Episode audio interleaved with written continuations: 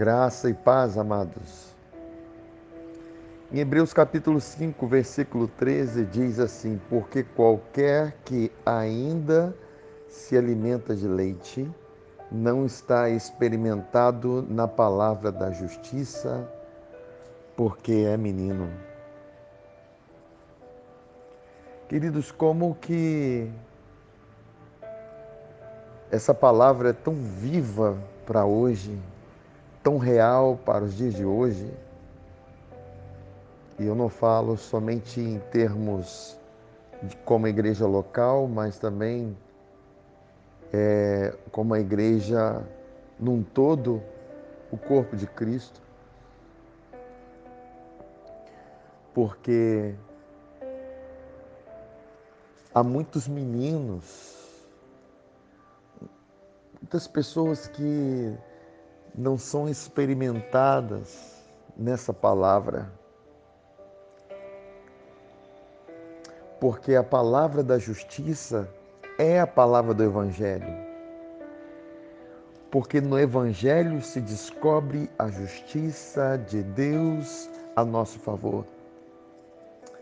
Entender que a justiça, a nossa justiça, se cumpriu em Jesus quando ele na cruz se tornou a nossa oferta perfeita, o nosso cordeiro perfeito que derramou sangue e cumpriu a justiça a nosso favor. A ponto de ter ter sido feito pecado no nosso lugar para nos fazer a justiça de Deus, ou seja, nos fazer justos aos olhos de Deus. Isso aconteceu com Abraão. Abraão creu em Deus e isso lhe foi imputado, levado em conta, levado ao pensamento de Abraão como justiça.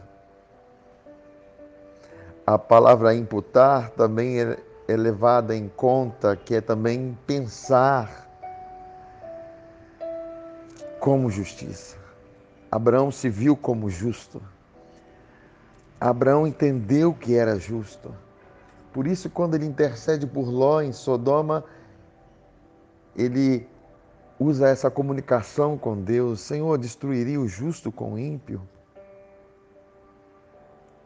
E Deus responde: jamais destruiria o justo, com o ímpio, porque Deus faz diferença entre o justo e o ímpio.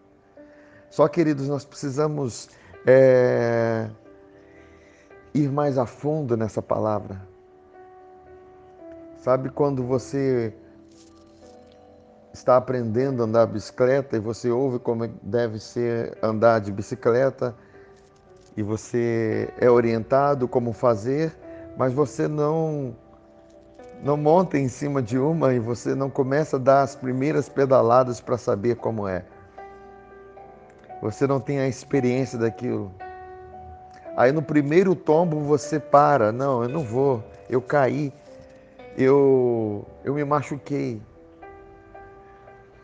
Mas aqueles que avançam e vão perseverando, esses vão alcançar a experiência. É o que diz a palavra em Romanos 5:1, que diz assim: olha, nós somos justificados pela fé, mediante a fé em Cristo Jesus. Por isso temos paz com Deus e nos gloriamos na esperança da glória de Deus, porque aqueles que provam dessa palavra provam da glória de Deus. Mas não somente isso, nos gloriamos nas tribulações, porque as tribulações produzem perseverança. Quer dizer, você não para quando a luta vem, quando a circunstância vem, quando o desânimo vem. Não, você persevera e a perseverança produz experiência. Aí você alcança experiência. E aquele que alcança experiência não é considerado mais como menino. Aquele que experimenta a palavra da justiça não pode ser mais menino, porque ele experimentou a justiça de Deus, ele experimentou a glória dessa palavra, ele experimentou o resultado dessa palavra. Porque ele se considerou justo pela fé de verdade. As circunstâncias não mudaram a sua identidade, porque ele entendeu que a sua identidade veio da cruz, sua identidade veio da obra consumada. Por isso, um conselho especial está em Coríntios, 1 Coríntios 13, 11. Quando eu era menino, eu falava como menino, sentia como menino e discorria, aqui é a palavra pensava como menino. Mas logo que cheguei a ser homem, acabei com as coisas de menino. Querido, queridos, vamos acabar com as coisas de menino. Se a gente for inverter a ordem dessas coisas, falar, sentir, discorrer, que também aqui é logizomai, que é pensar. Se nós invertermos a ordem e começarmos a pensar, levar em conta aquilo que Jesus Cristo fez a nosso favor, que nós nos tornamos justos e perseverarmos na fé. E perseverarmos na fé.